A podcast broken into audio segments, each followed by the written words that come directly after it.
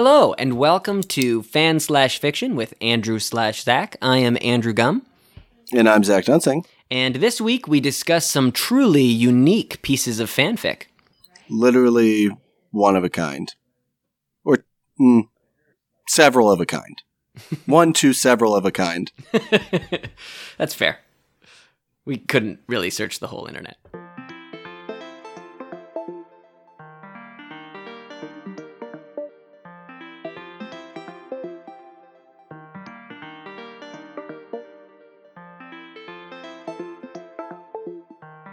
So, we did one mini ep and realized it was not very mini at all. It was, in fact, a normal sized episode. So, we are going to try to make this one to the point Mm-hmm. to uh, touch base on something that we discussed in the first season Mm-hmm. that we wanted to return to. Zach, what is that? Okay, so some of you may remember that there's a section in episode four where Andrew sort of rattles off a whole section from fanfiction.net where you have one one story that's been one bit of fan fiction or crossover fiction that's been written about this thing. Like as you may recall, one way that you can organize all the stories in fan fiction is by number of stories written about them. And like again, like Avengers 63,000 Harry Potter, 50 some thousand, or if not more, but whatever. A billion. A One bi- billion a- Harry Potter stories. a billion. But In terms of how many you're going to read in your lifetime, it may as well be a billion. Yeah. Yeah. Unless you're my sister or myself, in which case you might get to all of them Yeah. eventually. So he rattles off a bunch of them, and there was some of them that was like Mr. Holland's Opus and a lot of things that I would consider pretty mainstream in a lot of ways, but aren't don't I guess you know don't compel people character wise to to continue the story in the same way that a lot of fan fiction does. So what why what do you think that is? Yeah, I don't know. Well, it's it's interesting because the fan fiction community seems to be really about that. They're about a community of people that love these these Mhm. fictional properties so much that they write and read each other's work Mhm. and you know there's like a lot of sharing that happens in that community so it's got to be strange to write one piece of fan fiction on a fan fiction site and just no one else is I mean to intentionally zig when everyone's zagging. yeah i mean I mean, but that's like that's second nature for the internet community, uh, for the internet at large. Is like, I mean, that's that's what people do. Is you just take a thing, a trend, and you do the exact opposite of it to sort of stand out. right Now, how Mister Holland's Opus is the exact opposite of the Avengers, I have no idea. oh So, how does a person get to that? You know, like why that character? Well, for one thing, the Avengers is like really well known. The Marvel Cinematic Universe is really known for not having a lot of good Richard music. Dreyfuss.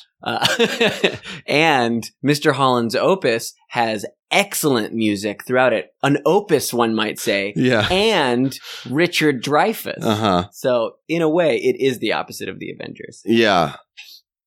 So, suck it, nerd. Um, so we're gonna we're gonna talk about some of those. We actually went in and read a few of those uh, one offs just to see if we could get some insight into this particular Mhm. peculiarity of the internet. And Also, sorry, but before we do that, does that mean that like okay, let's crunch the numbers here. And if 63,000 people have written fan fiction of the Mar like the Marvel Cinematic Universe uh huh, and one person has written fan fiction about Mr. Holland's Opus, uh huh.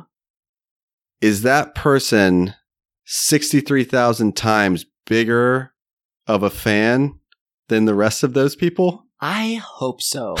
I hope that math is correct because I hope the person who, I mean, spoiler alert, one of them is Mr. Holland's opus Yes. fan fiction. That yeah, that wasn't that wasn't an accident. I hope that they love it so much that they love it more than anybody else loves anything. Mhm. And if you stick around during the listening of this, you may just find out if they are that much more of a fan. Stay tuned. to To, To right now. this Yeah, second. this very second. Okay, so let's dive into this. okay. All right, I'm going to end on that one because now I've did all this runway to it, so I gotta gotta end there. Yeah, yeah, that'll be our last one. Okay. So I found a couple, and there, uh, I didn't. There wasn't a lot to them, so I was just going to run through those real Yeah. quick. do it. So one that I found that was interesting was uh, it was um, it was just dodgeball fan fiction, Great. and it, it's just about Alan Tudyk, who, well, I mean, we'll get into that in I'll- a second. I'll I'll say it so you don't have to say it. Okay, thank you. Zach looks somewhat like Alan Tudyk, but is called Alan Tudyk's doppelganger a lot A by other lot. people. If I have a freshly shaven face, I get Alan Tudyk surprisingly a lot. Whereas if I have very close cropped hair, I get that girl from Stranger Things a lot. Eleven. yeah. um, oh yeah. yeah, I get that. Uh, So- yours is cooler. I'll just acknowledge that yours is cooler. So it's got Alan Tudyk. He's the pirate. He's a pirate. He's Steve the pirate. So it's basically, I mean, it's just it's it's just a story about him being a pirate. There's no connection to dodgeball or even the modern contemporary time period. that's great. He's just a pirate. He's just actually a pirate. So well, yeah, and it does all the like. It just does all the like yargy matey stuff, like the fake pirate language that he really hammers in Yeah. In the in dodgeball. So, I mean, that's that's it. There's. It's like a page. That's awesome. And the other one I read that, that was like a page that seemed in progress is uh, fan fiction for the movie Mother, Darren Aronofsky's Mother. Darren Aronofsky, fan of the show.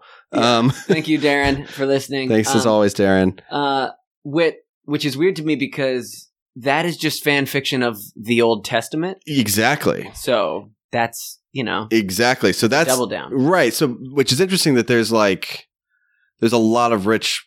There's a lot of places you could go with fan fiction of the Old Testament because so many other things are based on it. And so, I mean, it's Mhm. just a it's it's all just an allegory for the Old Testament and you know creativity and relationships between men and women and a lot of things. It's a layered Yeah. movie. Yeah. So there's so much that the person could work with.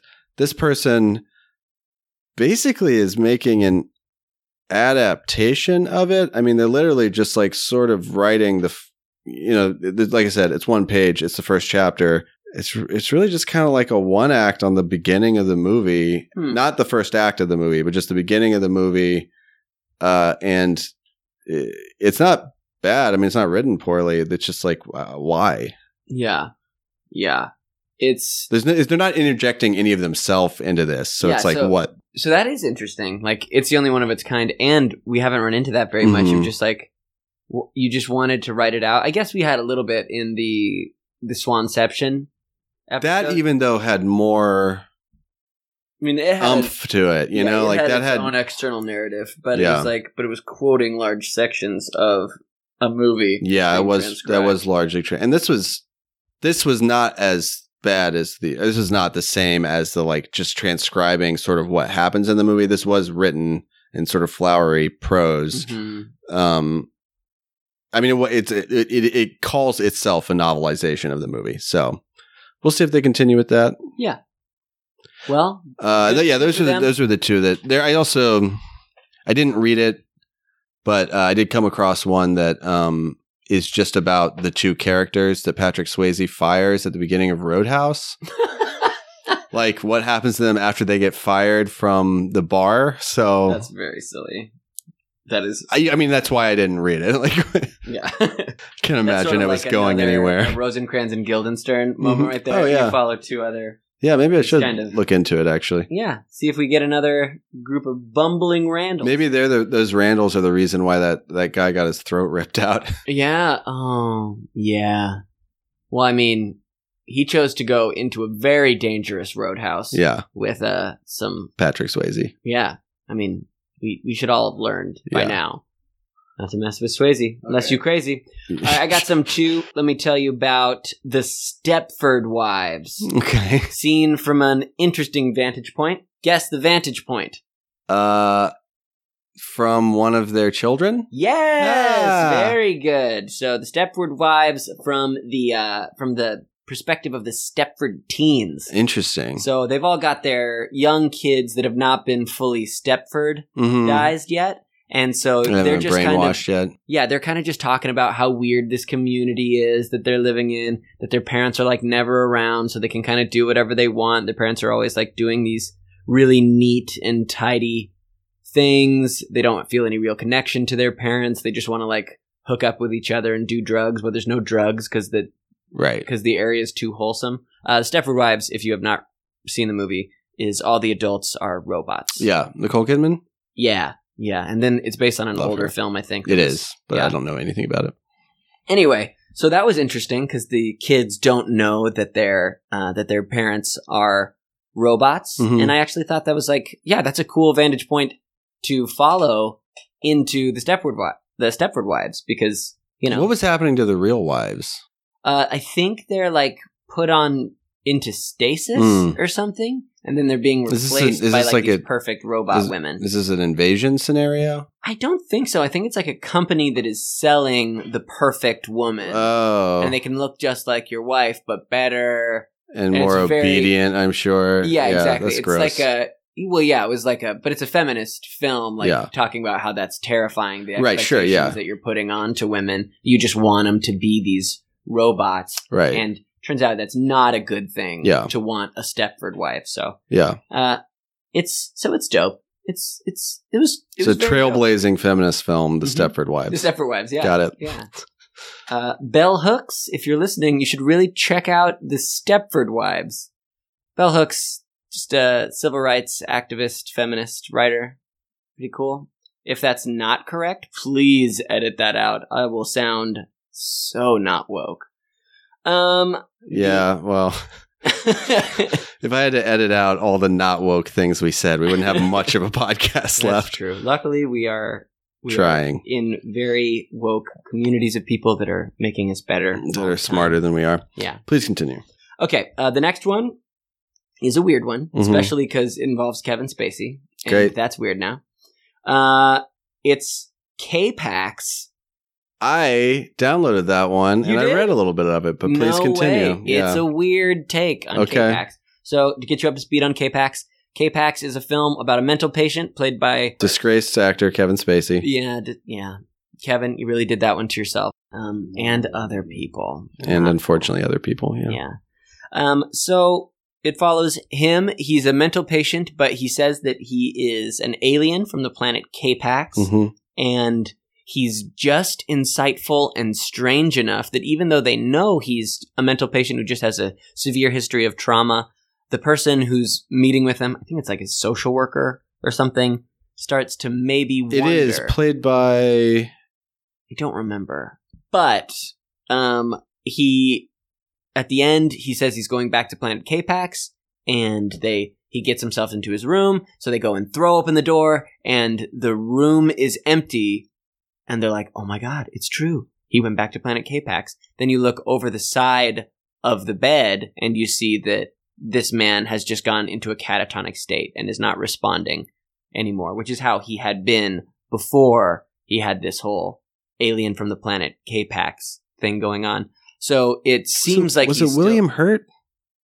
maybe No, I don't know. I don't know. I don't know, but I do remember that it was it was a fun movie. yeah, Um, I only saw it the one time. And yeah, I saw it when I was a kid. And uh, the end is it's kind of ambiguous. Maybe he was an alien that was inhabiting this body. hmm Um, maybe it was just all a delusion, and he was only conscious for a while. But it was kind of a feel good movie. It was Mhm. like teaching them all lessons about Yeah, because Kevin Spacey's Love. character had been a person who had been traumatized, Right. And his, his family was murdered, yeah, and he sort of disappeared from the community he was in, and then showed up in this mental institution, uh, co- uh, catatonic, right. And then was starting to have this life come back into him that was this entity, real or otherwise, named uh, Prot. Yes, Prot yeah. And he was from yeah. Anyway, from K-Pax. Continue. so this goes in a very different direction. okay, Um, it follows a young medical student because this is just post K-Pax entity leaving his body or exercising his body. yes, exactly. think exercise from his body. um, the young student Valerie um, is assigned her first patient. Uh, this guy Robert, who was formerly uh, Prot, Mhm. the alien, um, and, and, just formerly um, an accredited actor. yeah, yeah, formerly just a real powerhouse of a performer. Um, really loved Kevin Spacey for a very long time, and you know there are logical consequences to being the worst. Yeah. and it's you know it even claims our Stakes. heroes guys It even claims our heroes because you know That's why I don't have heroes. yeah because everyone's the worst People say don't meet your heroes. I say don't, ever have, them. don't even like make yourself into a hero. Yeah. Then you'll just disappoint somebody else Yeah. down the down the road. Yeah. Anyway, um, so she has this fully catatonic patient, starts reading to him from the Bible, taking care of him, Mhm. singing to him, falling deeply in love with Mhm. this fully catatonic person. hmm Then one day, while she's singing to him, he wakes up and sings along with her, and they share uh, a warm kiss instantly because he had fallen in love with her too. So it's sort of like a Sleeping Beauty in reverse, hmm and just as weird as Sleeping Beauty hmm in that he was very just, rapey. yeah, that he was just an unconscious man There's not a lot of consent involved. no. Yeah. no. I mean, he did wake up and kiss her, but it was just, yeah, you were very much falling in love with a catatonic body that had Mhm. no agency, which is a little messed up. However, also sweet and clearly wanted to have a happy ending for Kevin Spacey's character. So, Hmm. uh, at least you can have it in that film. Are we to the main event? Yeah, last but not least, I know you all want Our want- magnum opus? Yes, our Holland's magnum opus. That's exactly Our right. Dreyfuss opus. Um, so the question posed uh, very prophetically by Zach at the beginning is if you are one person who has written a piece of fan fiction instead of one of 7,500, uh, or out of 65,000, are you 65,000 times more of a fan? And at least in this case, the answer is yes. This Yeah. person wrote their opus about Rowena going on to start a career on Broadway. Now- okay, break down Mr. Holland's opus for us. Okay, Mr. Holland's opus is a, a man who's a musician who's trying to write his opus, this Mhm. piece of music that is going to, and he's working on it and been working on it for a very, very long time. Uh, his son uh, is born and is born deaf, and so he and his wife have to get kind of regular jobs, or his wife has to stay home with the the kid. So he has to just get a job as like a high school music teacher, and um, Everyone's worst nightmare. yeah, exactly. Like working with high school students, which for some people sounds bad. For me, it's great. Love you guys. I hope you never find this podcast because I say so many swears. But uh anyway, uh so in the midst of this, he's not happy. He doesn't want to be a high school music teacher. He wants to be a musician, like a Uh-huh. professional musician, and he feels like Wants his a dreams have been stymied. And along the way, he meets this high school student who's a very, very good singer named Rowena hmm and makes her the lead in a musical. And in the end, they come back and they sing his opus for him after he's lived his life and he sees all the lives that had mattered, that he had mattered to and touched being a teacher. And he realizes that his life that he was afraid had been wasted had actually been a, a beautiful Does he die? life. I think he's dying. Oh, yeah. end. Well, they wanted to call it Mr. Holland's cancer, but it doesn't. Yeah, it doesn't have the same, you know, uh, oomph. yeah. Uh, anyway, so they follow Rowena, uh, who goes on to start a career on Broadway. hmm And guess how many words are in this story? 63,000? No, 75,000 words. I want to say it was 750,000 words, but that's way too long. I think it's 75,000 It's words. 70. That, that would be incredibly long. Yeah, that's like a book series, Yes. right? So, uh, I mean, it's like wrote- a book. Yeah. Just following this character, which if you if you read through it, and I, I didn't read the the whole thing, I'm going to be honest, but I I skimmed through and read uh, portions of it, and it's really just about like this young woman going on to start a career on Broadway, kind of meeting slimy producer people, people that are trying to help her, but then kind of backstab her Mhm. along the way as she's trying to make it on Broadway, which is just like a good story of a young woman trying to be successful. Also, another one of those ones that could exist completely independently of Mr. Holland's opus. Absolutely. Which is why they are actually 65,000 times more of a fan Got because it. they love Rowena so much that they wanted it to be her story. They've also created something for that story that that is expanding that universe and creating something new rather than like the problem with fan fiction is just where you're like rehashing rehashing stuff that happens in your favorite thing that yeah, it's like uh, that making it happen a little differently or just kind of taking characters from it and not it's the equivalent of when them. they when they used to re-release the same action figures, but they were just given different paint jobs. yeah like the same GI Joe, like the same. What's his name? Snake, not Snake Eyes. Cobra. Co- well, no. Um. I'm sorry, I meant to say Cobra. oh yeah, that's what I'm talking about. yeah, No, the ninja. Um. Yeah, they would just re-release him with a different paint job yeah, and call him a different figure, and you're like, oh, it's a fucking ninja. yeah. It's a, it's a fucking ninja, he's you guys. just like a, he's just now tan. yeah, That's all. he's just a naked man now with a with a beretta. That would be very scary if that was coming towards you with Yeah. Ninja Stars, though. A naked Yeah. man with a Beretta. Or a beret? I Does he have a said- beret? You said Beretta. I said beretta. Some of If some you had a of the Beretta and a beret and, and a we're eating baguette, a baguette with burrata cheese on it, that would be very baroque. nailed it. Uh, right. So that's yeah. all of them for the one-offs. Um, they were one-offs. they were all one-offs, and I think that they all did things slightly differently, which makes sense because these are people that are swimming against the stream. Yeah, they're they're they're trying something different. Yeah, and good for you guys. Mhm.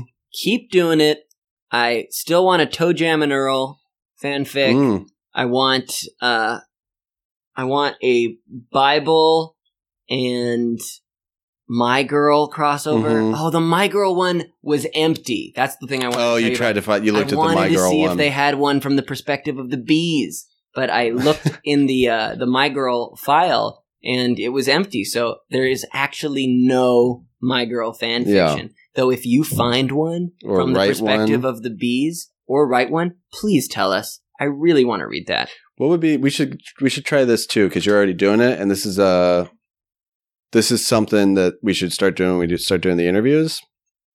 Is wrap up the show and ask them what's the number one like fanfic you would want to see. Oh, that's Not good. write, but read. Yeah, one that you yeah exactly that you wished Mhm. existed so you could talk about it. That's really good. hmm I uh yeah, I'm, I'll stick with my answer of my girl and the bees for now until I think of something better. Do you have one that you want to Um, exist? crossover between Back to the Future Two and A Clockwork Orange, like where they they both exist in the same dystopian near future. Oh, I like that a lot. as if like Back to the Future Two, that version is just what it's like in Sunnyvale, not Sunnyvale, like where it's like in uh, Twin Pines or whatever. Oh, I like the idea that Biff's son is actually like the Alex, yeah the main Drew, the Malcolm McDowell's yeah, Alex. character Alex, and so his so Marty's son is getting mixed up with those guys and getting pulled in, and so then when he goes back to the past to try to set things right, you've got future Alex like Uh huh. going back with him and just raising hell. That would be great. Yeah. Well, there you go. Yeah. Uh, You could call it a clock tower orange. yes.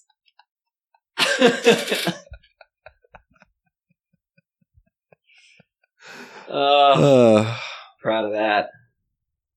Okay. good evening, Andrew. Good evening, Zach. Good evening.